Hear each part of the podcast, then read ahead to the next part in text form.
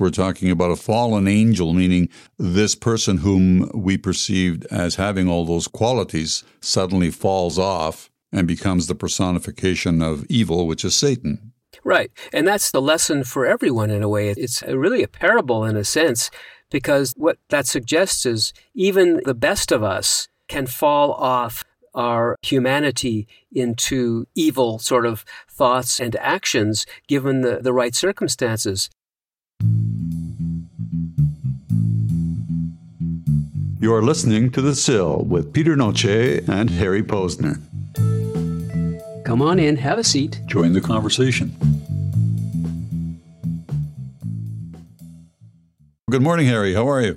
Good morning, Peter. I'm well. How are you doing? Pretty good. Is the weather bad out there? It's not too bad. It's cold and windy. It looks like we're getting all of our winter squeezed into February. So that's about it. Okay. The weather's bad, but it's not evil. Depends on your point of view, doesn't it? Yeah, so that's what we're talking about today the evolution of evil. And I think it's often overused in terms of describing situations, but that's just my opinion. Any thoughts on that? Well, let me just first of all ask you when you say that you think probably it's overused, what's the issue with it being overused? So what? Well, because like a lot of words, they're used to describe something. And when I hear the word evil, it portends something extreme. What I would classify as bad, you say perhaps classify it as evil. So now we have a different definition in terms of what we're describing. So things take on a different level of importance that you would normally give to if it was being used more sporadically or to emphasize extreme situations versus day to day events.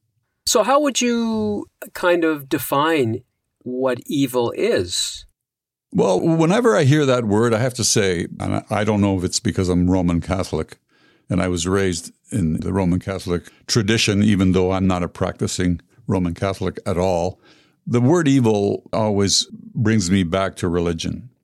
So, satanic, evil demons, all this medieval stuff that connects me back to the papacy and the church and all the things that I heard as a young kid from nuns and priests and so on. So, it has this religious connotation. I never thought of it in any other way other than that until probably my teens and later when I started seeing movies, horror movies, and things like this, where I now also brought the word into that particular realm. But prior to that, and even to this day, actually, to some extent, I still think of the word evil in conjunction with that religiosity, that distinction of things, where mm-hmm. evil connotes something really, really terrible that you can't rehabilitate, you have to eradicate. Yeah, it's hard not to think of that word other than in a religious context in a way. I think you pointed out to me the other day when we were talking that this word evil, in its extreme sense, really only gained access to our vocabulary in that way in the 19th century, which is very interesting when you think about it because the word comes from a Germanic root, ifel or üvel, meaning wrong or defective. Mm-hmm. So, not so much immoral or unethical, but sick, in error. So, the definition of evil kind of has shifted in a way over the centuries. And I would argue that, yes, evil is likely connected more profoundly to religious thought, but the whole idea of morality and ethics which predates that, really comes out of our early sense of community, of spirituality and godliness or goodness, and that there's been an evolution in a way to a different understanding of what evil is today. And there's apparently two main types of evil. There's what they call moral evil, which has to do with willful acts of human beings like murder, rape, and so on. And then there's so called natural evil, which refers to natural disasters. So sometimes when we encounter these situations, famines, floods, conflagrations, they're so horrible and the effect on humanity is so bad, lives taken, damage, and so on, that we attribute the word evil to it, even though it has no human connection. Something, again, I go back to the religious thing epic proportions where the gods uh, come down on us with rain and fire. Same idea. So the word evil is not only about the human condition, it's also about the condition of the universe and the world. And you have these physical evils and metaphysical evils too. This is another division where it's said that there's bodily pain and mental anguish, like fear, illness, grief, that kind of thing. And then there's the metaphysical evil, which refers to things like imperfections, criminals that aren't punished, or deformities, and so on. And to simplify matters, you could say that evil doesn't exist in itself except in relationship to what we understand as being good or godliness, if you like. Because to say something is bad or evil, it's always in relation to what we think should be the right way of living or acting. And for communities, both past and present, that notion of wrongdoing or acting outside the codes of conduct that the community recognize as good has always been uh, problematic and dealt with uniquely to their time. So in times past, you might have beheadings that sort of thing, or drawing and quartering. In these times now, you have uh, courts and jails and prison sentences, and in some cases, electric chair as justice for these things. But the need for some sort of agreement as to what is good and what is bad for the individual and for society has always been there in one form or another.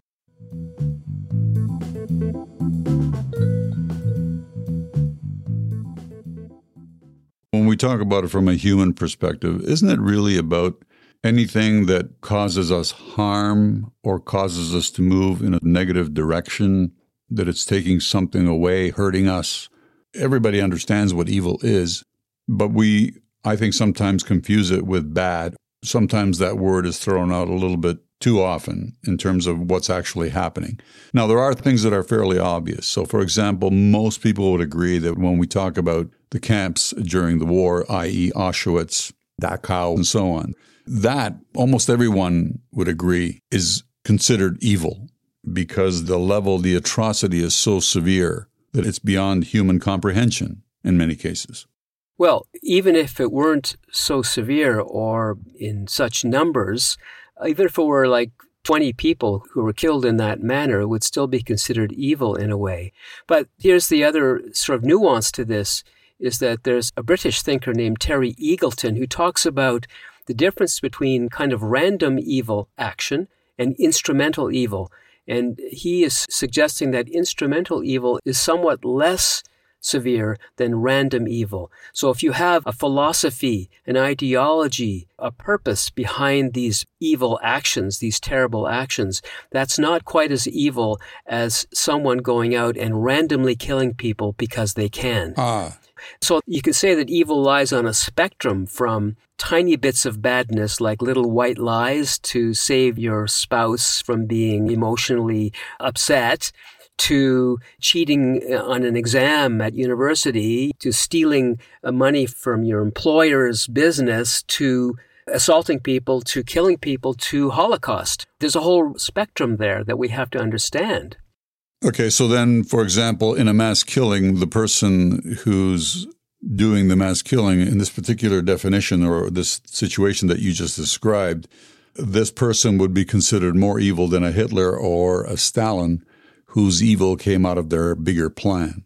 In a sense, yeah, because the randomness of it is that there's no intention, there's no thoughtfulness behind it, there's no reason to it, if you like. It's unreasonable acts of destruction. Whereas instrumental is more there are purposes, there are ideologies behind it, there's a structure within which these actions are unfolding. Uh, not that they're any cause for celebration because they're less evil than the other. They're pretty close, I would have to say, in terms of severity. And you discovered it and you passed it on to me to get my opinion. This fellow, Peter Singer. Oh, yeah. Who presented this situation, I found very intriguing and I could really wrap my thoughts around it because he talked about evil not in terms of these flagrant, obvious situations where it's just horrific scenery and you're seeing these images of brutality, but he talks about evil more from the perspective of failing to take action on things that we know are hurting people or that we are endeavoring to enrich ourselves at the expense of others. To me, this was a more interesting aspect of evil because I think sometimes people who use that term excessively, it's almost like a deflection of sorts because it doesn't just describe the situations, it's also describing how you are looking at yourself in your own life, I think sometimes. Because this fellow, Peter Singer, he describes evil even as something as innocuous as you failing to donate money to a worthy cause. Mm-hmm, mm-hmm when you have the money and you have far more than you need, and yet you continue to hold on and build on that rather than give to those around you who are more needy. Yeah, he's saying that as a human being, we have an obligation to our fellow humanity. And if there's suffering that we can in any way alleviate with a bit of our own resources, then we are obliged to. Not that we are recommended to, we are obliged to. We have a moral, ethical obligation to help uh, alleviate poverty, to step in when someone is being attacked in the street or what have you. And the omission of that, the sin of omission, is actually an element of evil, if you like, of badness. And he's saying that in that sense, most of us on this planet, when we look at ourselves, would have to say we are bad or evil in a certain respect for not acting when we could. So, what I found of particular interest in that video, because it was on YouTube, and they had made a note underneath the video saying they had removed the comment section because some of the feedback on that observation was so severe people were angry that he would even suggest that they might be considered evil because they weren't helping others. Which is strange in a way, Peter, when you think about it, because what is the main precept of Christianity, for example, is that we are born in sin. We are born sinners. So for people to, for people to be upset that to be told, you know, you are a sinner actually because you're not sharing your wealth or your luxury money to help people who are in deep need, it shouldn't be such a surprise, I would think, to people like that. So maybe they're coming from it from a different angle, and that's why they're upset. I'm not really sure why the strong response to that statement. Yeah, well, I can see it because sometimes you respond not because you're necessarily against the idea, but because it draws attention to you. It makes you feel guilty. It's more of a perception thing, not necessarily an actual thing. Whatever we perceive is really what we see. Mm-hmm. Yeah. Which, just extending from that whole perception idea, you and I talked about the fallen angel that originally, again, going back to the religious aspect, the fallen angel, when we think of an angel, we think of almost a flawless entity. They're good, they're kind, they help people, and so on. And here in this particular instance, we're talking about a fallen angel, meaning this person whom we perceived as having all those qualities suddenly falls off and becomes the personification of evil, which is Satan. Right. And that's the lesson for everyone in a way. It's really a parable in a sense, because what that suggests is even the best of us can fall off our humanity into evil sort of thoughts and actions given the, the right circumstances. In fact, I saw a video the other day about uh, that uh, prison camp, I think it was Abu Ghraib, where these prisoners of war put into this camp and the people who are sort of policing the camp degraded the prisoners, stripped them naked, and made them do terrible things. And the question is why? Why would otherwise decent, upstanding soldiers degrade like that into acts of evil? And the answer was that it was the context of the prison, the way it was organized by the authorities, the attitude towards the prisoners that was promulgated through the war, etc., etc.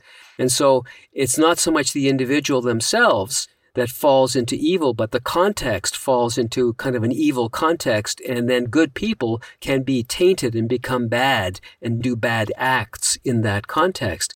Sounds very much like some of the police forces that were indoctrinated during the Second World War in various countries that the Germans invaded, Poland, Hungary, and so on, mm-hmm. where normal law abiding citizens became these prison guards who did excessive things under the governing bodies of the Third Reich, whereby these people did things that would normally not have been something that they would have done mm-hmm. because of the conditions and the circumstances that existed.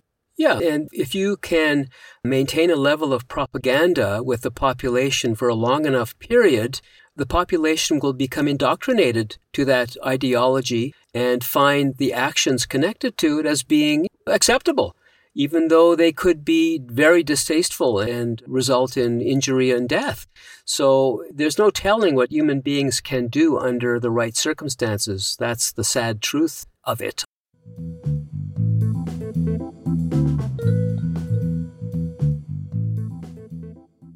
Hitler, I've just got to say, Hitler you couldn't make him up. He is the worst human being to ever walk the face of the earth. He's a crazy, evil, racist, narcissistic serial killer.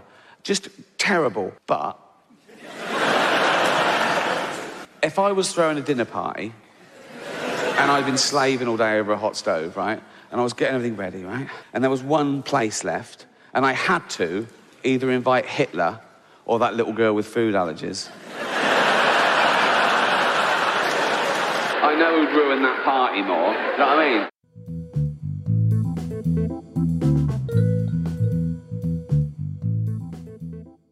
In our daily lives, our attraction to crime stories, mm-hmm. to horror movies, almost an obsession with anything related to crime or brutality. Why are we so curious all the time? Well, I think from my point of view, it's that the propaganda goes both ways. You can have propaganda that produces badness or evil, but you can also have propaganda that is designed to cage the human being such that they can't go there, such that they have to think good thoughts and be angelic in their actions at all times. And I think people rebel against that thought form. Think about the 1950s when rebelling was the thing you did if you were a teenager and you wore a leather jacket and you rode a motorcycle and you were a bad boy. But it was just a rebellion against being told what you have to be and how you must think at all times. So I think the fascination with horror and crime comes kind of out of that area where people who think they would not normally do such a thing are fascinated with people who do and who give themselves permission to break the rules and go beyond the accepted community codes of conduct.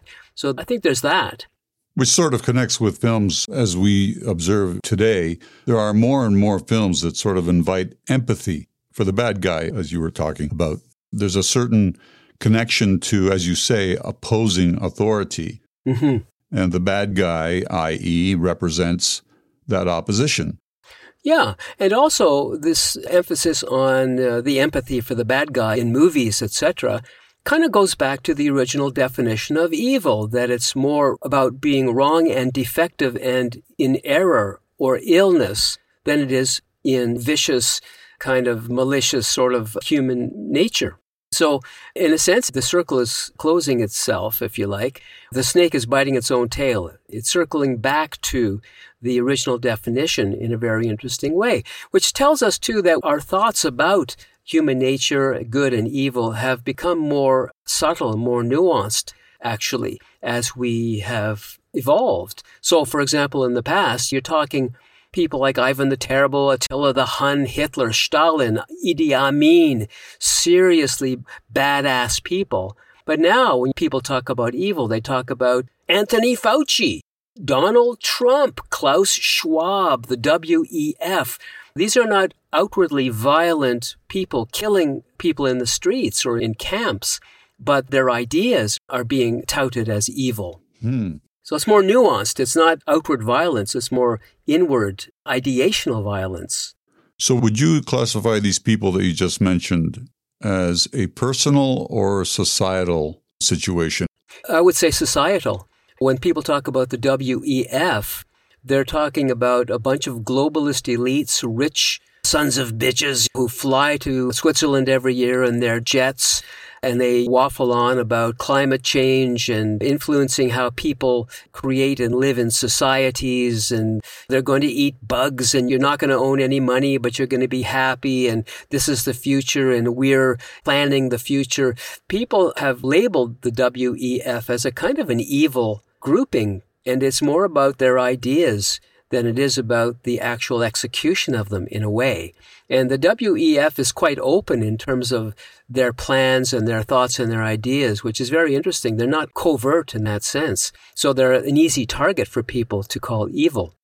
So to me, there's a situation where I don't know that I would use the word evil, even though I would understand if someone said that to me. In these particular situations, evil is a word that accentuates and expresses the total frustration that people have with the inability to change things. Yeah. So when you talk about these situations or these organizations, you almost say the word evil because you're just so flustered that you can't do anything to change it directly. So you label it at the highest level possible to elicit an emotional response mm-hmm. that hopefully will garner attention and gather people together to oppose these types of people or situations. Yeah, the problem with that, unfortunately, is that the more a word is used, the less people actually respond to it in that emotional way that you're talking about. People get used to it, and it's just another catchphrase, catchword that people will throw out, like conspiracy theorist, for example. people don't take that seriously anymore because it's been used so much that it's laughable. And unfortunately, that word evil can be considered laughable by a lot of people. When you call Anthony Fauci evil, you may think, well, that's kind of a ridiculous thing. He's just this one guy and he's made these decisions uh, as the health guru in the US during the COVID pandemic, yada, yada, yada. How can he be considered evil? Don't be ridiculous. But millions of people consider him evil because the results of his pronouncements in their view, resulted in thousands upon thousands of people dying, whether from the jab, the side effects of the jab, or from loneliness and depression because of lockdowns, losing their jobs, all that stuff, all funnels back to Anthony Fauci as the evil guru of their demise. So I find it fascinating that it's used in that way, but millions of people have used that word in that way in regards to Anthony Fauci. Which goes back to the initial question you asked me at the beginning of the podcast as to differentiating between bad and evil and how that word is used so frequently that at times it loses its impact. Mm-hmm.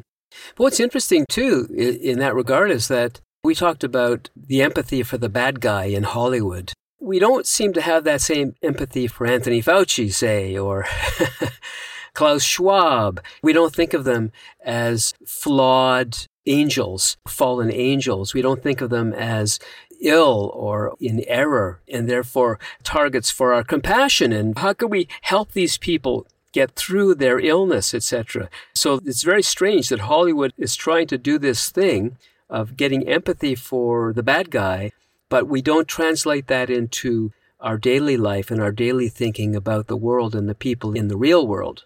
Because I think that the bad guy that's portrayed in the movies often comes from a very low point and then rises to power or badness, if you will, due to circumstances. In other words, he starts out as sort of, or she starts out as an innocent, perhaps in abject poverty, perhaps in a social situation where they're completely oppressed and have no power, and then they grab power by becoming the so called badass. So people like Fauci, for example, are not perceived that way. They're perceived as having been comfortable all their lives, not coming from a point of weakness and using their authority or their position to do things that are perceived as evil. So, for example, it's classic situation of white collar crime versus street crime.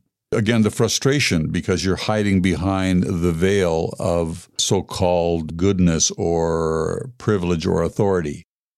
Well, right. I mean, in more sophisticated Western societies, these kinds of white collar crimes make sense in a way if it's about money and power. But when you talk about Attila the Hun and Hitler and Stalin Idi Amin and other kinds of serious sort of monsters, if you like, it's more about a philosophy, ideology, land grab, or, or what have you, than it is about exercising the strings of power and finance and money. Evil has become, as you say, more hidden in a way, more subtle because it's not as overt. It doesn't have to be as overt. You can't, in fact, go out and kill dozens and dozens of people on behalf of a certain ideology. You're going to get thrown in jail, period. That's it. Throw away the key. But you can do that kind of thing subtly in the corporate world and make a lot of people suffer as you gain, but not be recognized as evil as easily as the old boys, Ivan the Terrible, Attila the Hun, etc.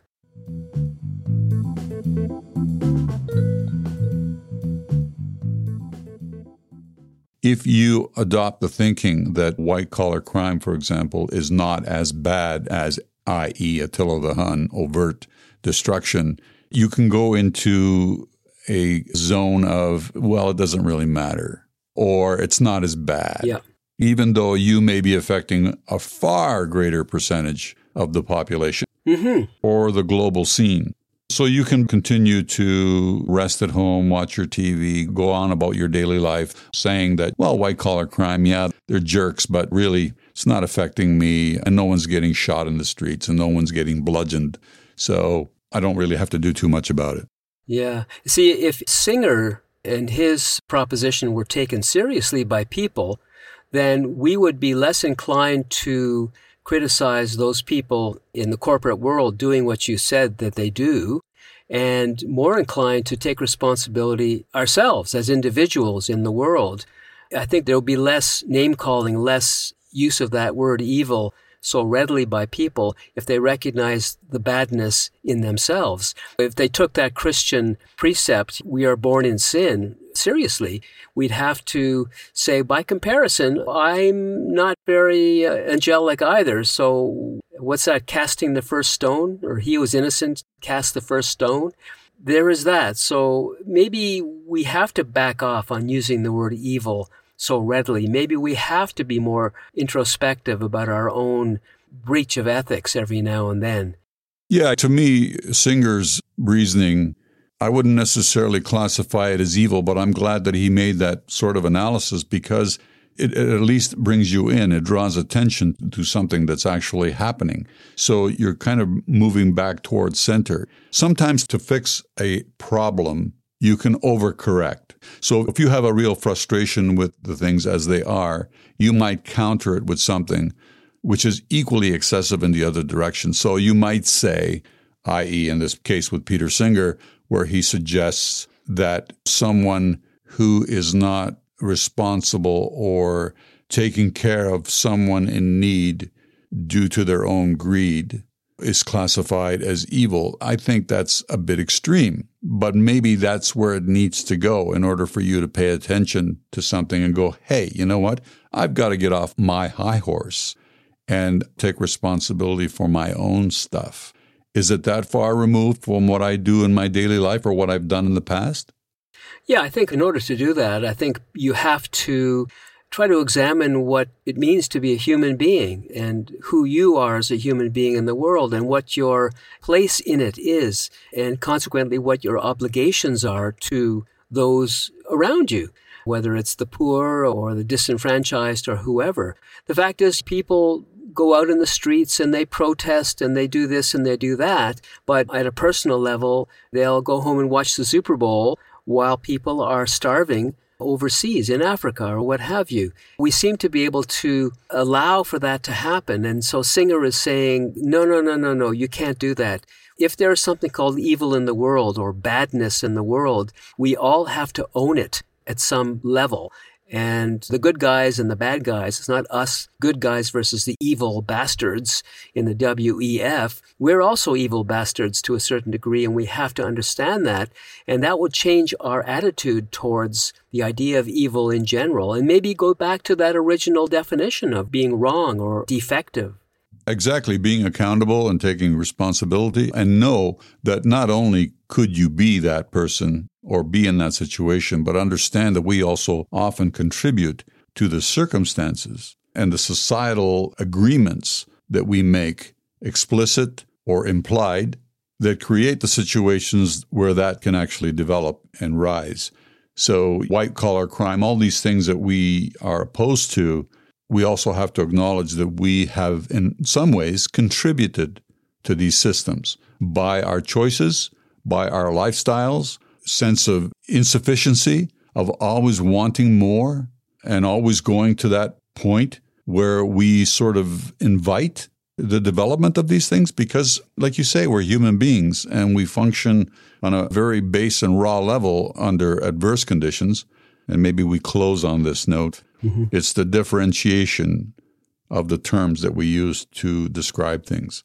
Yeah, maybe we should just be a bit more circumspect in the use of the word evil and the use of many words that we throw out too easily in a way. We should think about what we're saying and the depth of it and what kind of repercussions there could be if we spread these kinds of words and ideas around without really thinking about them. So let's be thoughtful in our responses to the world. Let's be aware of our own accountability and find a balanced approach to living in the world and other human beings. I think we'd all be better off for it. Sure, more thoughtful, less sensationalistic. Yeah. And maybe we should finish with, uh, because we don't have copyright, maybe we should finish with a rendition of Evil Woman. Wasn't that ELO? It was Electric Light Orchestra, Evil Woman. And it's funny how uh, even that, uh, one man's evil is another man's pleasure. Yeah, there you go. Ciao, Harry. Ciao, Peter.